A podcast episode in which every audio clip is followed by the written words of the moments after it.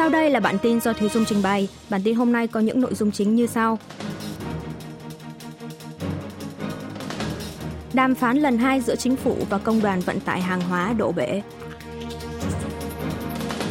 Người lao động đường sắt Hàn Quốc đình công đòi bổ sung nhân lực. Sản xuất công nghiệp tháng 10 đạt mức giảm sâu nhất trong vòng 30 tháng qua.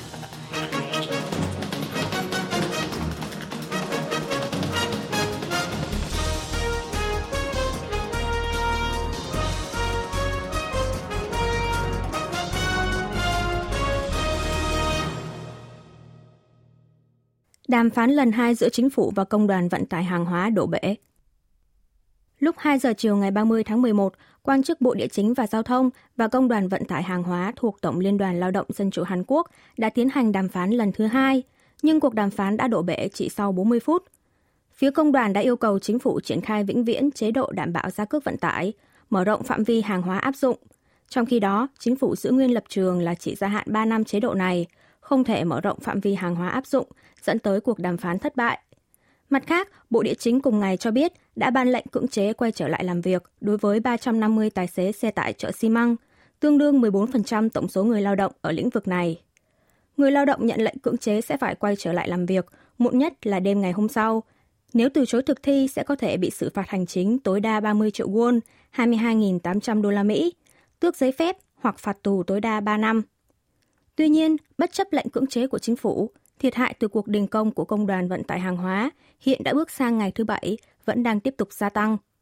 Hiệp hội xi măng Hàn Quốc cho biết lượng xuất kho xi măng đã giảm xuống, còn bằng 1 phần 10 so với thông thường.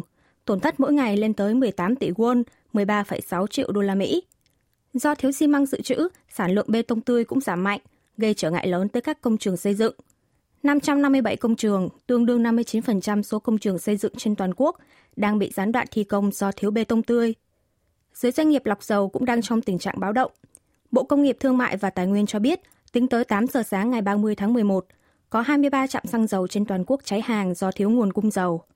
Trong bối cảnh trên, Bộ trưởng Hành chính và An toàn Y Sang Min ngày 30 tháng 11 cảnh báo sẽ xử phạt đúng theo quy định pháp luật với những người lao động từ chối quay trở lại làm việc mà không có lý do chính đáng. Trong khi đó, Công đoàn Vận tải Hàng hóa dự kiến sẽ khởi kiện lên tòa án đề nghị hủy và dừng thực thi lệnh cưỡng chế của chính phủ. Người lao động đường sắt Hàn Quốc đình công đòi bổ sung nhân lực. Công đoàn lao động đường sắt Hàn Quốc 6 giờ sáng ngày 30 tháng 11 đã bắt đầu đình công do không thể rút ra kết luận trong cuộc đàm phán với chủ tuyển dụng là công ty tàu điện ngầm đô thị Seoul, Seoul Metro, về tiền lương và kế hoạch tái cấu trúc hệ thống nhân sự một ngày trước đó. Phía Seoul Metro đã đề nghị sẽ bảo lưu kế hoạch tinh giản biên chế, song đã không nhận được sự đồng thuận từ phía công đoàn lao động. Mặc dù công ty tàu điện ngầm đô thị Seoul đã huy động nguồn nhân lực thay thế, như người đã về hưu hoặc lao động không thuộc công đoàn để duy trì vận hành tàu điện ngầm khung giờ 7 giờ đến 9 giờ sáng như thường lệ. Nhưng cuộc đình công này đã làm gián đoạn việc vận hành tàu điện của một số tuyến tàu nhất định, gây trở ngại cho người dân đi làm vào buổi sáng cùng ngày. Được biết, các chuyến tàu của tuyến số 1, 2, 3, 4 đã bị chậm chế tối đa khoảng 7 đến 8 phút, còn tuyến số 5 đến số 9 vẫn hoạt động bình thường. Vào khung giờ trưa, tỷ lệ tàu chạy của tuyến số 1 đến số 8 giảm xuống mức 55% đến 80%. Theo dự báo, thời gian giữa các tuyến tàu có thể sẽ dài hơn khoảng 1 đến 2 phút so với thông thường và tỷ lệ tàu chạy bình thường sẽ tăng lên 85,7% vào khung giờ tan tầm. Để giảm thiểu sự bất tiện cho người dân, chính quyền thành phố Seoul còn tăng thời gian bố trí xe buýt từ 30 phút đến 1 tiếng đối với các chuyến xe nội thành trong khung giờ đi làm và tan tầm, cũng như sắp xếp thêm xe buýt thuê riêng ở các khu vực gần ga tàu điện ngầm đông người. Sản xuất công nghiệp tháng 10 đạt mức giảm sâu nhất trong vòng 30 tháng qua. Cục Thống kê Quốc gia Hàn Quốc ngày 30 tháng 11 công bố sản xuất công nghiệp tháng 10 giảm 1,5% so với tháng 9, mức giảm sâu nhất trong vòng 30 tháng kể từ sau tháng 4 năm 2020, thời kỳ đầu bùng phát đại dịch COVID-19. Sản xuất công nghiệp đã giảm 4 tháng liên tiếp kể từ tháng 7, trong đó sản xuất chế tạo, khai thác khoáng sản và dịch vụ đều giảm. Đặc biệt, sản xuất ô tô giảm tới hơn 7% so với một tháng trước. Lĩnh vực máy móc trang thiết bị, trong đó có thiết bị chip bán dẫn, cũng giảm gần 8%. Lĩnh vực dịch vụ giảm 0,8%, mức giảm sâu nhất trong vòng 22 tháng. Tiêu dùng cũng bị đình trệ, doanh số bán lẻ sau khi vực dậy thành công vào tháng 8 lại giảm 0,2% trong tháng này, hai tháng giảm liên tiếp sau tháng 9. Trong đó, doanh số bán quần áo giảm do thời tiết năm nay ấm hơn mọi năm. Doanh số hàng hóa lâu bền như ô tô cũng giảm. Chỉ số động thái kinh tế tổng hợp đánh giá tình trạng cũng như xu thế hiện tại của nền kinh tế giữ nguyên so với tháng 9. Chỉ số dự đoán biến động kinh tế trong tương lai gần giảm 0,1 điểm, tiếp tục giảm 4 tháng liên tiếp. Chính phủ Hàn Quốc nhận định xu hướng hồi phục tiêu dùng nội địa đang chậm lại, bất ổn kinh tế ngày một lớn dần do kinh tế thế giới tăng trưởng chậm và các điều kiện đầu tư, xuất khẩu xấu đi. Hàn Quốc đồng tổ chức với Mỹ hội nghị thượng đỉnh vì dân chủ vào tháng 3 năm sau. Nhà Trắng ngày 29 tháng 11 giờ địa phương công bố thông cáo báo chí cho biết Tổng thống Joe Biden và Tổng thống Hàn Quốc Yoon suk yeol sẽ đồng tổ chức hội nghị thượng đỉnh vì dân chủ lần thứ hai từ ngày 29 đến ngày 30 tháng 3 năm sau. Ngoài đại diện châu Á là Hàn Quốc, các nước đồng tổ chức còn gồm đại diện các châu lục là Hà Lan, châu Âu, Zambia, châu Phi và Costa Rica là Trung Nam Mỹ. Nhà Trắng giải thích việc nhiều quốc gia đồng tổ chức hội nghị lần này nhằm nhấn mạnh về niềm mong mỏi chung về việc quản trị quốc gia một cách trách nhiệm, minh bạch và tôn trọng quyền lợi. Tại hội nghị lần 2, các nước sẽ trình bày về tình hình thực hiện cam kết đã đưa ra tại hội nghị lần 1 nhằm thiết lập tính hồi phục cho chủ nghĩa dân chủ, đồng thời công bố cam kết mới nhằm duy trì động lực xúc tiến. Các nước sẽ tái khẳng định về vai trò quan trọng của chế độ dân chủ trong việc bảo vệ tự do và đạt được sự thịnh vượng, nhấn mạnh về hiệu quả của hành động tập thể trong việc đối phó với các thách thức cấp bách nhất trong thời đại chúng ta. Hội nghị thượng đỉnh vì dân chủ được Tổng thống Joe Biden tổ chức lần đầu vào tháng 12 năm 2021 với mục đích là đối phó với sự nổi lên của chủ nghĩa chuyên chế và sự thoái trào của chủ nghĩa dân chủ trên toàn thế giới. Vào ngày đầu tiên của hội nghị lần 2, ngày 29 tháng 3 năm 2023, lãnh đạo năm nước đồng tổ chức hội nghị sẽ họp trực tuyến. Trong ngày họp tiếp theo và ngày hôm sau sẽ diễn ra hội nghị theo từng khu vực do đại diện mỗi châu lục tổ chức. Chính phủ Hàn Quốc sẽ chủ trì hội nghị tại khu vực Ấn Độ-Thái Bình Dương, dự kiến có sự tham gia của quan chức chính phủ, giới học giả, chuyên gia dân sự các nước – Seoul sẽ tích cực chia sẻ với cộng đồng quốc tế về những kinh nghiệm trong quá trình dân chủ hóa, nỗ lực chống tham nhũng của Hàn Quốc trên cương vị là một quốc gia dân chủ hàng đầu trong khu vực. Tổng thống Mỹ Joe Biden thăm nhà máy sản xuất vật liệu chip bán dẫn của SK ở bang Michigan. Tổng thống Mỹ Joe Biden ngày 29 tháng 11 giờ địa phương đã tới thăm nhà máy SK Citron ở Bay City, bang Michigan. Đây là nhà máy sản xuất tấm silicon carbon một loại vật liệu quan trọng trong sản xuất chip bán dẫn điện thế hệ mới của tập đoàn SK Hàn Quốc. Tại đây, ông Biden nhấn mạnh về việc cần thiết phải đảm bảo chuỗi cung ứng thông qua việc mở rộng đầu tư các lĩnh vực công nghiệp trọng tâm như chip bán dẫn tại Mỹ. Tổng thống Mỹ nhấn mạnh, thay vì phụ thuộc vào chip bán dẫn được sản xuất tại nước ngoài như Trung Quốc, trong thời gian tới, Mỹ sẽ tự thiết lập chuỗi cung ứng chip bán dẫn ngay trong nước, thay đổi cuộc chơi.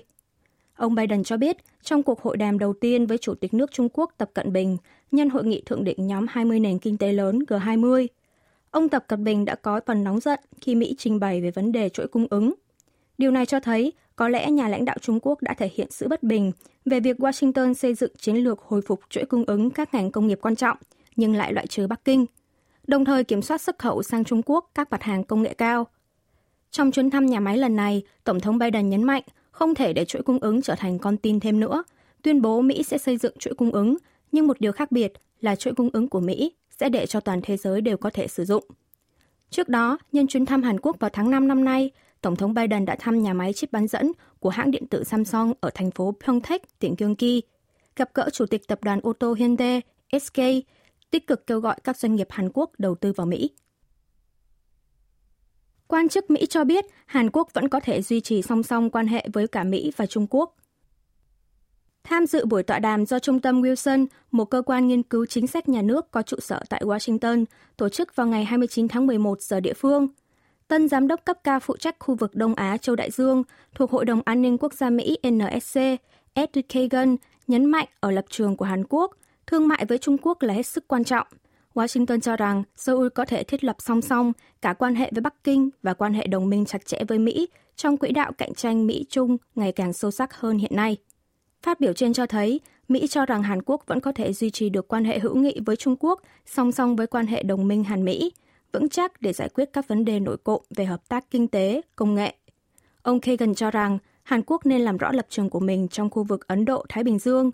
Điều này sẽ giúp ích cho việc duy trì một mối quan hệ hiệu quả với Trung Quốc – Quan chức này nhấn mạnh Mỹ không coi quan hệ Hàn-Trung, Hàn-Mỹ là một trò chơi lựa chọn một mất một còn. Ngoài ra, Washington cũng không mong muốn gây sức ép khiến Seoul phải lựa chọn làm điều đi ngược lại lợi ích quốc gia. Tuy nhiên, ông này cũng chỉ ra rằng mối lo lắng của Hàn Quốc sẽ ngày càng một lớn hơn do các động thái uy hiếp từ Bắc Triều Tiên, quan hệ Trung Triều. Miền Bắc sẽ có thể trở thành biến số trong quan hệ Hàn Trung, nhất là trong bối cảnh nước này liên tiếp khiêu khích tên lửa và đặc biệt có thể thử hạt nhân như tuyên bố. Ông Kagan cảnh báo Bình Nhưỡng sẽ phải trả giá đắt nếu tiến hành thử hạt nhân. Chủ tịch nước Việt Nam Nguyễn Xuân Phúc sẽ thăm Seoul vào đầu tháng 12. Giới doanh nghiệp ngày 29 tháng 11 cho biết, Chủ tịch nước Việt Nam Nguyễn Xuân Phúc sẽ tới tham dự và có bài phát biểu tại Diễn đàn Kinh doanh Hàn Việt do năm tổ chức kinh tế lớn của Hàn Quốc, bao gồm Phòng Thương mại và Công nghiệp Hàn Quốc, KOCHAM, tổ chức tại Seoul vào ngày 6 tháng 12 tới. Sự kiện này dự kiến sẽ quy tụ hàng trăm doanh nhân Việt Nam tham dự. Ông Nguyễn Xuân Phúc từng tham dự sự kiện này do Liên đoàn Công nghiệp Hàn Quốc FKI tổ chức tại Seoul vào năm 2019 khi còn giữ chức thủ tướng, gặp gỡ nhiều lãnh đạo doanh nghiệp Hàn Quốc. Sự kiện lần này sẽ thảo luận về phương án hợp tác kinh tế giữa hai nước, mở rộng đầu tư của doanh nghiệp Hàn Quốc vào Việt Nam. Ngoài ra, doanh nghiệp hai nước sẽ ký kết nhiều biên bản ghi nhớ MOU nhân sự kiện lần này. Được biết, Chủ tịch nước Nguyễn Xuân Phúc đang thảo luận về lịch trình gặp gỡ lãnh đạo các tập đoàn lớn của Hàn Quốc như Chủ tịch hãng điện tử Samsung Lee Ông Nguyễn Xuân Phúc giữ chức Thủ tướng Việt Nam từ năm 2016, được Quốc hội bầu làm Chủ tịch nước vào tháng 4 năm ngoái, trở thành người nắm quyền lực cao thứ hai trong hàng ngũ tứ trụ lãnh đạo của Việt Nam. Ba Lan thanh toán cho Hàn Quốc 900 triệu đô la Mỹ tiền tạm ứng hợp đồng nhập khẩu chiến đấu cơ FA-50.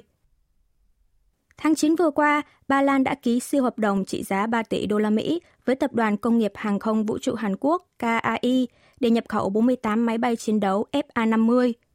Được biết, gần đây nước này đã thanh toán 900 triệu đô la Mỹ tiền tạm ứng, tức khoảng 30% tổng giá trị hợp đồng cho phía KAI, chỉ hơn 2 tháng sau khi ký kết hợp đồng. Thông thường, tỷ lệ tiền tạm ứng trong các hợp đồng xuất khẩu vũ khí là 10% giá trị hợp đồng – Thời gian thanh toán tiền tạm ứng có thể kéo dài tới một năm đối với các hợp đồng có giá trị lớn. Vậy nhưng Ba Lan đã thanh toán số tiền tạm ứng cao hơn nhiều so với thông thường chỉ sau 2 tháng. Điều này được phân tích là bởi nước này đang lo ngại về lỗ hổng nguồn lực chiến đấu, do Ba Lan là nước hỗ trợ vũ khí cho Ukraine, nhiều nhất sau Mỹ, Anh. Ngày 29 tháng 11, Ba Lan đã mời 18 doanh nghiệp công nghiệp quốc phòng của Hàn Quốc tới dự một hội thảo hợp tác về công nghiệp quốc phòng được tổ chức ở nước này thảo luận về hợp đồng trang bị thêm cho chiến đấu cơ FA-50. Theo yêu cầu phía Ba Lan, KAI sẽ xúc tiến trang bị thêm bom dẫn đường bằng hệ thống định vị GPS của Hàn Quốc, KGGB, và tên lửa không đối không ARAM của Mỹ cho chiến đấu cơ FA-50. Một quan chức cơ quan quản lý chương trình mua sắm quốc phòng Hàn Quốc DAPA cho biết, tại hội thảo này, hai bên đã trao đổi về phương án tăng cường hợp tác công nghiệp quốc phòng. Doanh nghiệp Hàn Quốc đã giới thiệu về hệ thống vũ khí đã xuất khẩu cho Ba Lan, cũng như các hệ thống vũ khí có tiềm năng hợp tác trong tương lai. Ngoài ra, hai bên cũng đã trao đổi cụ thể về việc xuất khẩu các loại vũ khí khác và thành lập trường đào tạo phi công quốc tế, nơi bồi dưỡng những phi công cho chiến đấu cơ FA-50. Người dân Hàn Quốc đón đợt rét đậm đầu tiên trong mùa đông 2022. Đêm ngày 29 tháng 11, tại thủ đô Seoul và thành phố Incheon đã đón đợt tuyết rơi đầu tiên trong mùa đông năm nay do nhiệt độ xuống thấp vào ban đêm – muộn hơn năm ngoái 19 ngày và muộn hơn mọi năm 9 ngày. Vùng núi trên đảo Jeju cũng phủ trắng trong đợt tuyết đầu mùa. Đợt không khí lạnh tiến sâu vào đất liền của Hàn Quốc lúc nửa đêm, khiến nhiệt độ sáng ngày 30 tháng 11 ở thủ đô Seoul đã rơi xuống âm 6,9 độ C. Nhiệt độ buổi sáng đã giảm đi tới 16,2 độ so với hôm qua. Khu vực xã Im Nam, huyện Cheon, tỉnh Gangwon xuống tới âm 17,1 độ C. Thành phố Kaerong tỉnh Nam Trung Trong xuống tới âm 10,9 độ C. Các địa phương nằm sâu trong đất liền như thủ đô Seoul, phía tây tỉnh Gangwon, phía bắc Trung Trong đã ban cảnh báo rét đậm. Dự báo nhiệt độ sẽ rơi xuống mức thấp nhất trong sáng ngày 1 tháng 12, có thể giảm tiếp 1 đến 5 độ C so với ngày hôm nay. Như thủ đô Seoul sẽ xuống âm 9 độ, huyện Choiwon, tỉnh Gangwon xuống âm 14 độ.